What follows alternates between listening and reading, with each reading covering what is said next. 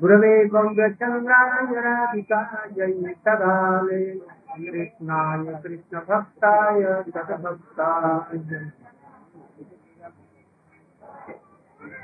प्राप्त जन समनुपेतमपेतकृत्यम् द्वैपायनकाश सूत्रेति तन्मयतया सर्वोऽग्नेधु तं सर्वभूतहृदयं मुनिमा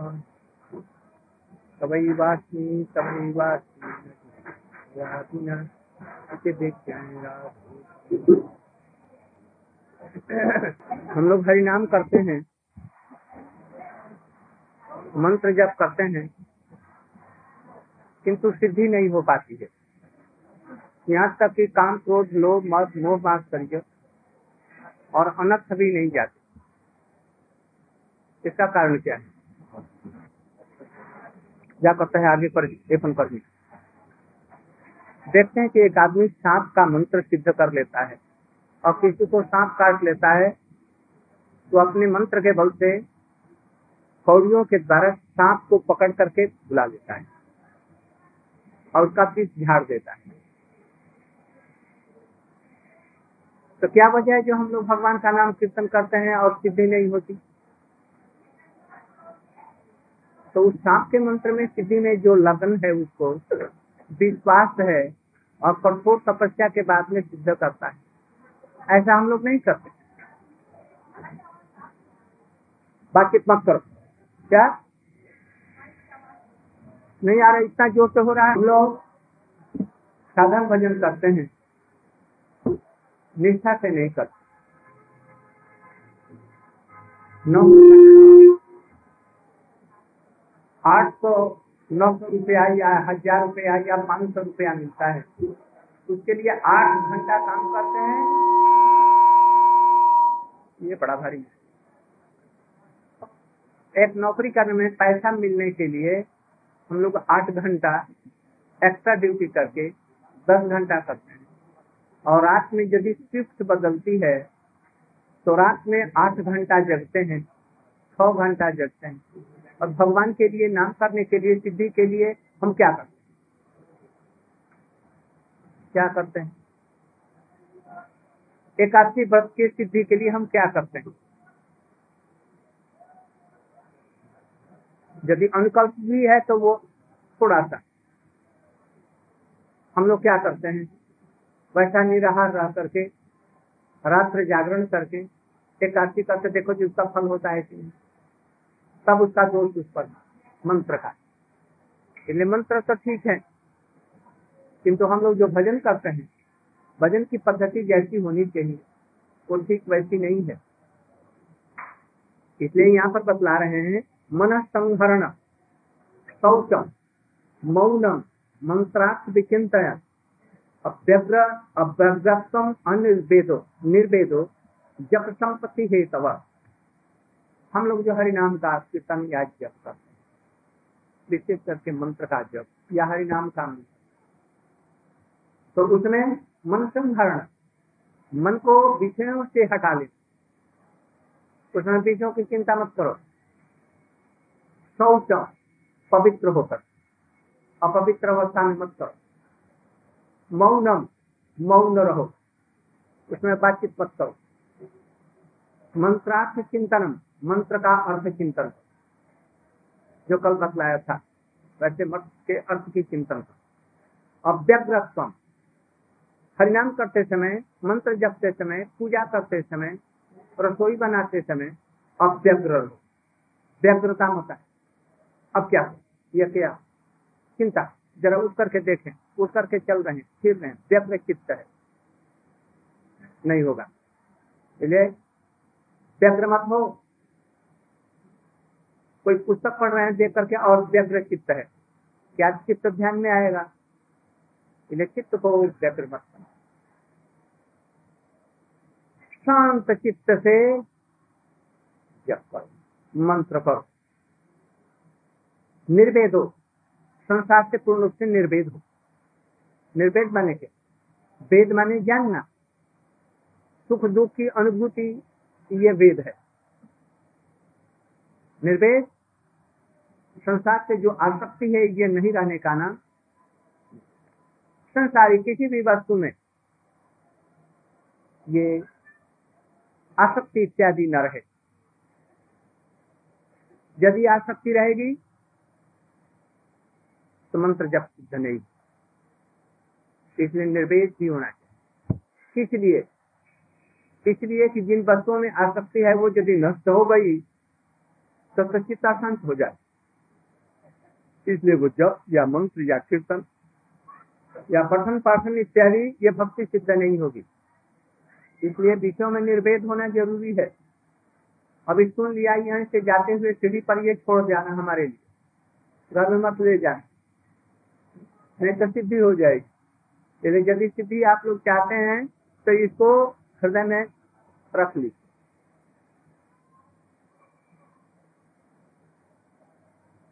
ये जितने हैं, जब संपत्ति है तबाह क्या क्या मन को विषयों से हटाओ। एकाग्र हो। शौच अंतर शौच और बाह्य शौच दोनों। मौनम। मंत्रार्थ चिंतनम। मंत्र का अर्थ चिंतन। अव्यग्रस्तम। व्यग्रमत्व शांत रहना। निर्वेद। विषयों से आसक्ति हटा ये सब मंत्र जप है मंत्र जप में ये सिद्धि के हाथ विशेष करके मंत्र को जपने में जो जप रहे हैं, वो मंत्र का देवता कौन है? कौन देवता है इसको देखो। जैसे गोपाल मंत्र हम जप रहे हैं उसका देवता कौन है? कृष्ण गोविंद गोपीजन बल्लभ एक ही। ये नंद नंदन श्याम सुंदर। उसी प्रकार से जितने भी मंत्र हैं, ब्रह्म गायत्री में, ब्रह्म गायत्री का इष्ट देव कौन है? अधिष्ठात्री देवता कौन है?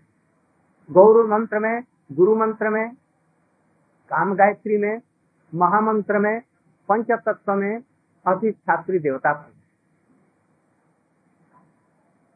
और उसके साथ में हमारा संबंध क्या है? जो इष्ट देव है, उसके साथ हमारा क्या संबंध है? इसको कहते हैं न्यास न्यास माने क्या? किसी चीज़ में किसी चीज़ को लगा दें अर्थात आत्मा के साथ में, भगवान के साथ में जीव का न्यास जोड़ना इन चीज़ों से होता है, इसलिए न्यास मंत्र का तात्पर्य उद्दिष्ट देवता कौन है? और उसके साथ में हमारा संबंध क्या है? ये दीक्षा का प्रधान लक्ष्य है।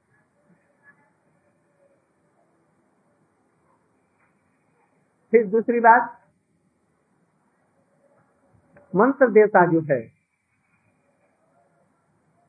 उसके चरणों में प्रपत्ति होनी चाहिए। प्रपत्ति माने क्या? प्रपत्ति, वो सब कुछ करने वाला है। उसकी, उसके बिना हमारा काम कुछ नहीं होगा। इसलिए हे प्रभु, मैं आपके चरणों में प्रपत्ति स्वीकार करता हूँ।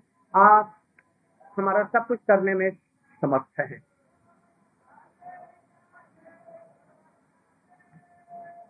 तीसरी बात,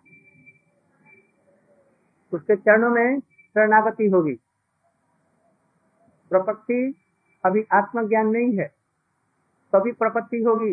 हे प्रभु, हमारे ऊपर में आप कृपा कीजिए, आप सब समर्थ हैं।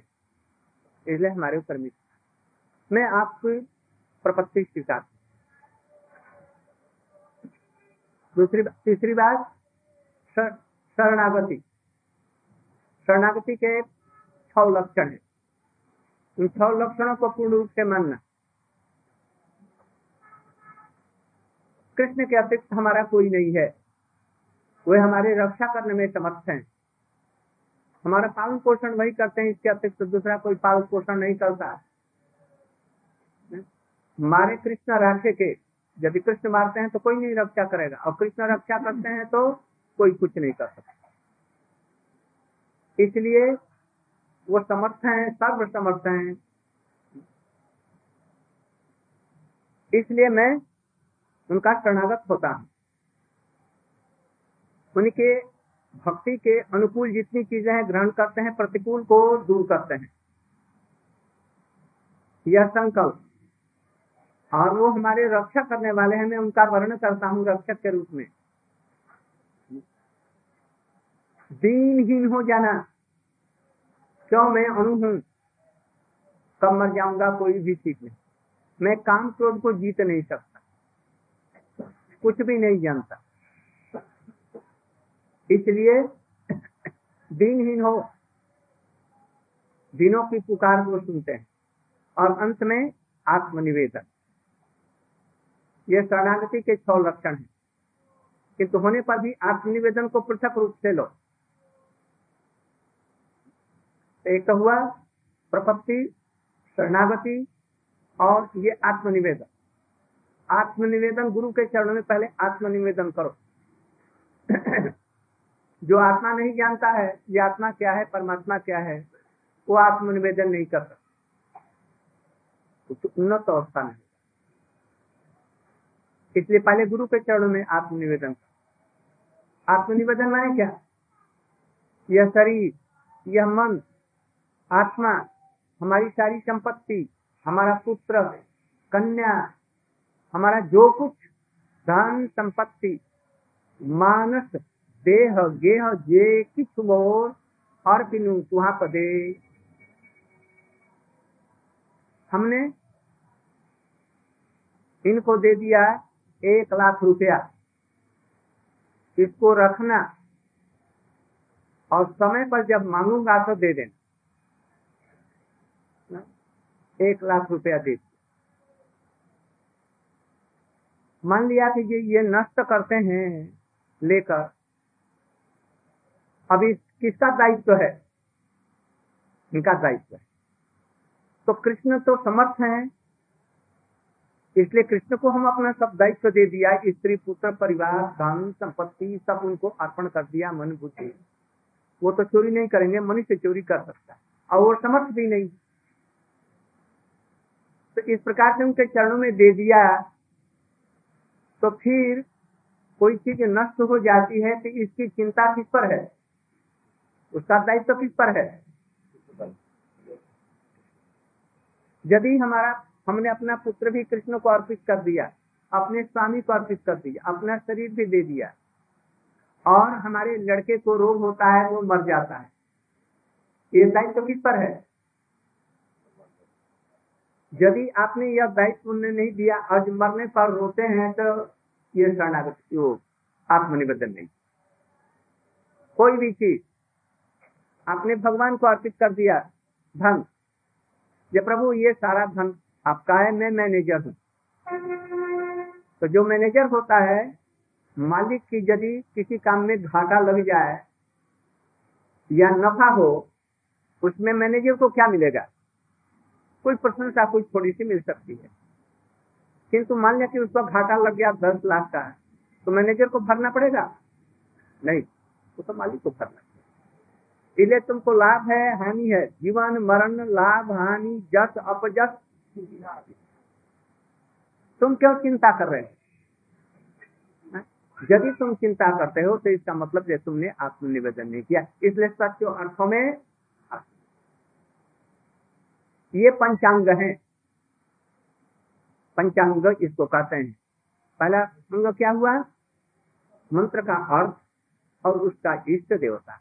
और उससे हमारा क्या संबंध है? तो मंत्र का देवता कौन है, और उससे हमारा क्या संबंध है? एक, दूसरा मंत्र का अर्थ हाँ ठीक।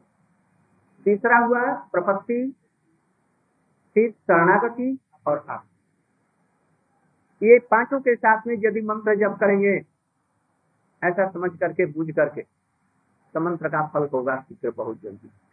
और नहीं तो इसी में जन्म जन्मांतर कट जाएगा, इसकी सीढ़ी पर आप आई नहीं इसलिए समझिए।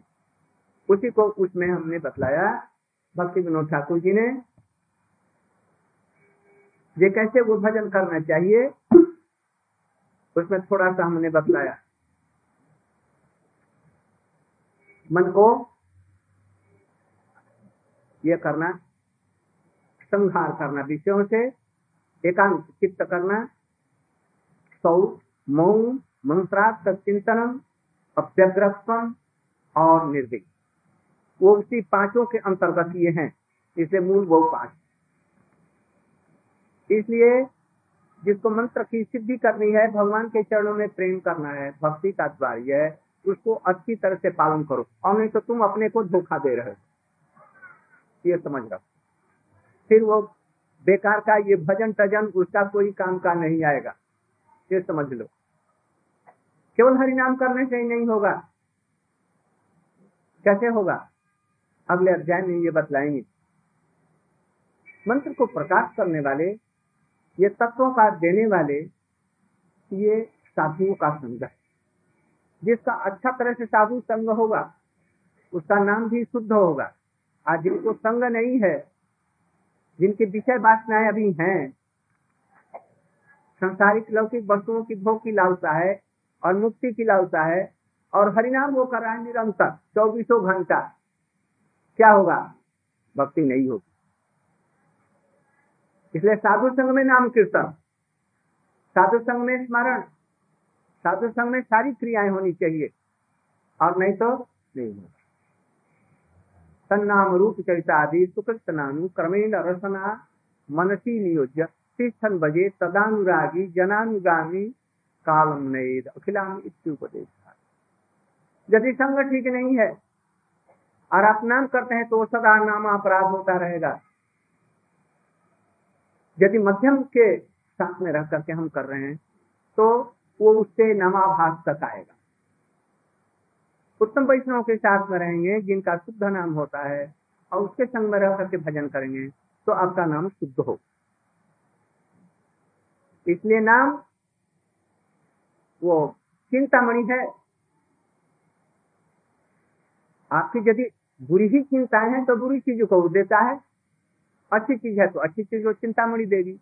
तो जब आपकी कामना ही इतनी सुंदर नहीं है, साधु संग आपका नहीं है तो हरिनाम भी आपकी इच्छा को वो पूर्ण प्रेम नहीं देंगे। इसलिए हरिनाम स्वयं भगवान होने पर भी, साधु संग के आश्रय में वो हरिनाम होना चाहिए।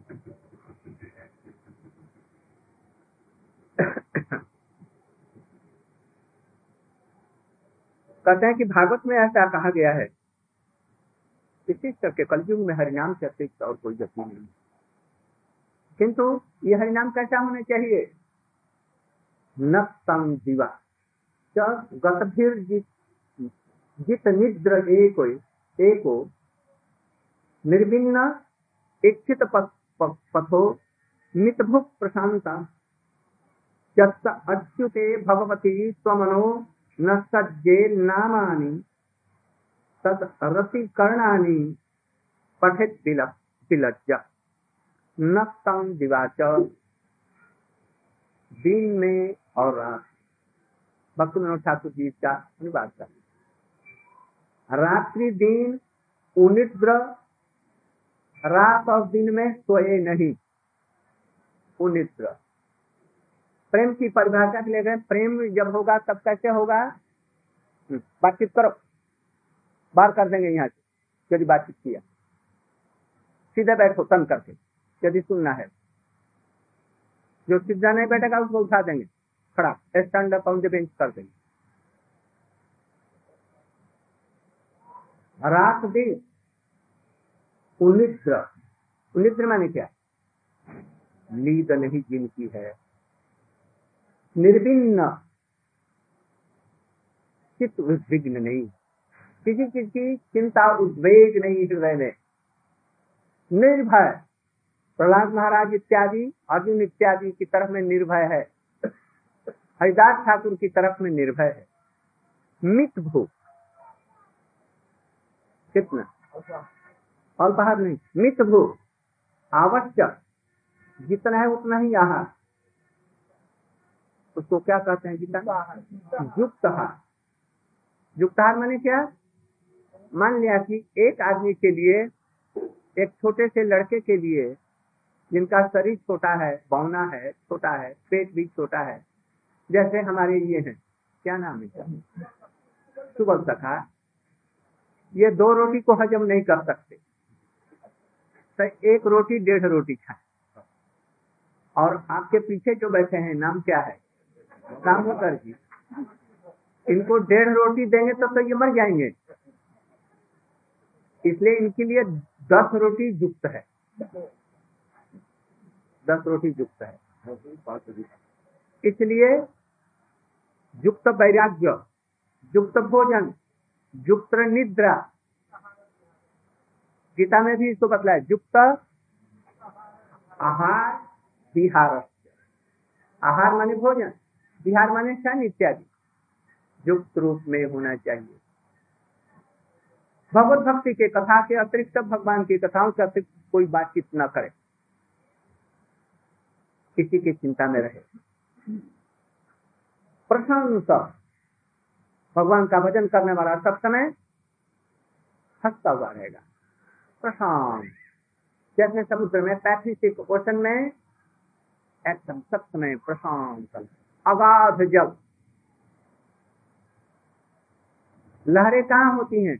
जहाँ पर छिछला समुद्र है। पानी कम है। जहाँ पर अगाध समुद्र है, जिसमें एवरेस्ट से भी डूब जाए पाँच छह माइल का पहाड़ भी ऊँचा का डूब जाए एकदम शांत प्रशांत। इसलिए भजन करने वाला रूप गोस्वामी जैसा हरी कथा हो रही थी, भागवत कथा हो रही थी प्रभुनाथ भट्ट जी कथा बोल रहे हैं, और वहाँ पर हज़ारों आदमी बैठे हैं। कोई रो रहे हैं, कोई चिचक रहे हैं, आँखों से आँसू आ रहे हैं, किसी नाक से लाला आ रहा है, किसी का रोमांच हो रहा है, किसी को कुछ हो रहा है, और उस गोस्वामी को कुछ नहीं। तो लोगों ने देखा, भाई, सबको कुछ हो रहा है, इनको क्यों नहीं हो रहा? है क्या बात तो देखा कि तो ये तो चुपचाप ऐसे बैठे हुए, जीवित हैं कि मर गए तो जा करके देखा, जीवित रहने का कोई लक्षण नहीं है, केवल एक लक्षण है श्वास श्वास आता है के कहाँ ऐसा किया तो उसमें जो श्वास गर्म आई, उसमें हाथ में बड़े बड़े फपूले हो गए। थोड़े से पानी में मछली यदि चलती है तो पानी गदला हो जाता है। अगाध समुद्र में बड़ी बड़ी मछलियाँ चलने पर भी पानी गंदा नहीं होता। ऐसे ये जो भक्ति है, इसमें के बड़े बड़े आघात वाले ये सब, वो जो दुख, कष्ट इत्यादि आने पर भी कैसे रहेंगे? प्रशांत। कौन बोल रहा? एकदम प्रशांत रहेंगे भाई। दुख, कष्ट दुख का बाप भी आए। कोई गला काटने के लिए आ जाए कोई चिंता नहीं। यदि प्रभु चाहते हैं कि मरना है तो मर जाएँगे और प्रभु चाहते हैं कि नहीं ये बचा रहे तो, तो हम बच जाएँगे। प्रभु ने जन्म दिया है जन्म मरण इत्यादि के सबके वही विधाता है। अतः हमको चिंता करने की बात इसलिए प्रशांत होगा। निर्जन निर्जन में चिंतन करेगा भगवान का नाम जप करेगा।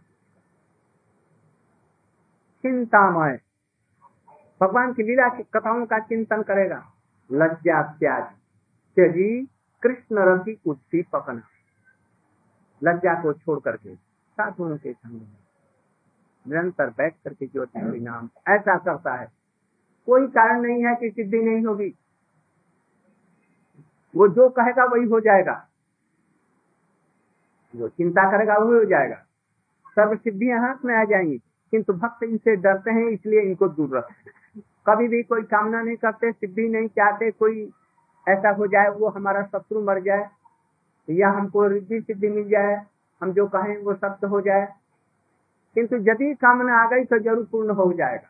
ये निश्चित रूप में अनुभूति का विषय यदि भक्त कोई भी चिंता विश्व का कर दे, वो झट पूरी हो जाए। इसलिए कोई भी चिंता नहीं करे भक्त, कोई कामना ना करे कृष्ण भक्ति के अतिरिक्त।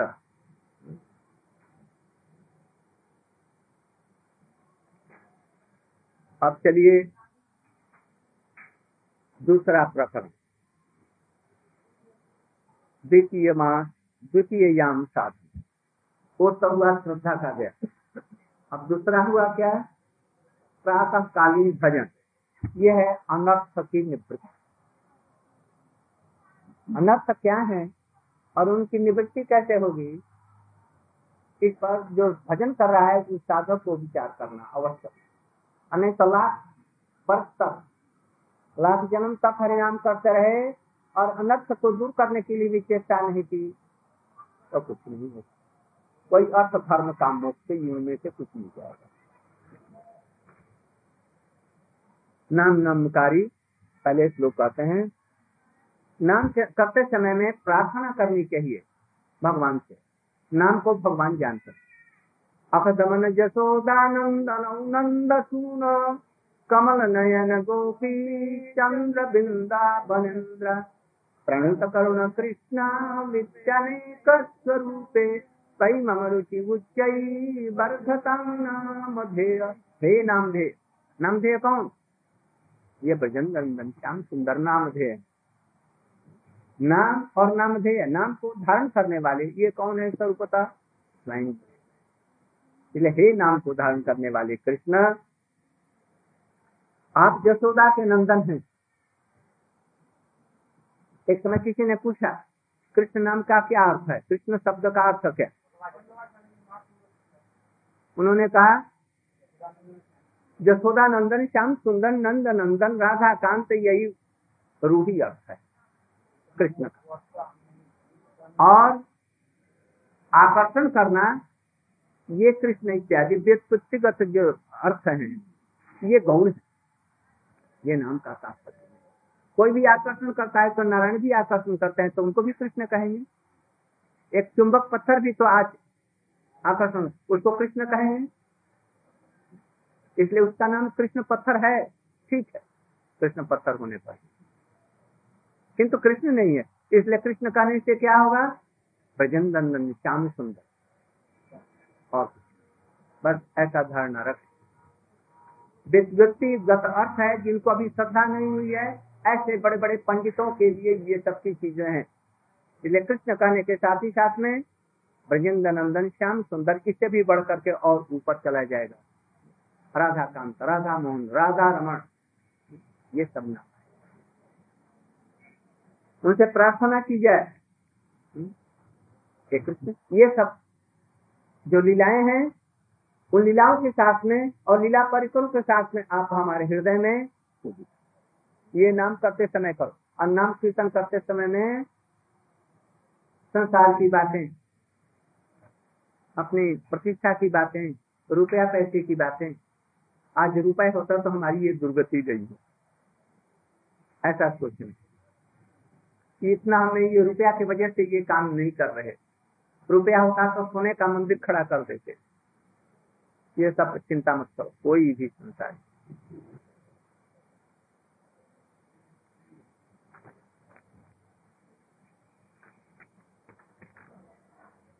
फिर कहते हैं, श्रुति स्मृति। साधक साधक को इस प्रकार से समझना चाहिए और वैसा ही काम करना चाहिए। श्रुति, स्मृति, पुराण आदि पंचरात्र विधि बिना ऐकांति हरे भक्ति उत्पात केवलम कल्पते। पूर्व महाजन पथे चले अनायास। हमारे आचार्य लोग जिस पथ को लेकर के चले हैं, जिस पर चले हैं, उसी तरह से चलो। जिस प्रकार से जीविका का निर्वाह करते हैं, किस रूप में? त्यागी लोग किस रूप में करते हैं और गृहस्थ लोग करते हैं। त्यागी त्यागी का वृत्ति अवलंबन करेगा। एक त्यागी व्यक्ति बैंक में दस लाख रुपया देकर और उसके सूद से जीवन भरण पोषण करता है तो ये क्या है? ये त्यागी हमारे गुरु वर्गों ने आचार्य वर्गों ने ऐसा किया तो कोई आचार्य वर्गों के विपरीत पथ है। इसलिए त्यागी त्यागी का वृत्ति और गृहस्थ लोग महापुरु कहते हैं, कुछ रह सकते हैं। किंतु उसी के लिए मरेंगे बचेंगे उसमें ऐसे आसक्त हो जाएँगे। घर वालों से रोज झगड़ा उसी के लिए हो जाएगा। किसी से बनती नहीं तो, फिर क्या हुआ भज इसलिए गृही गृही आचार्य कौन है? शिवाज पंडित है। पाँचों पांडव लोग हैं। महाप्रभु के सारे भक्त हैं। ये सब लोग गृहस्थ। इसलिए इनका जीवन चरित्र ग्रहण करें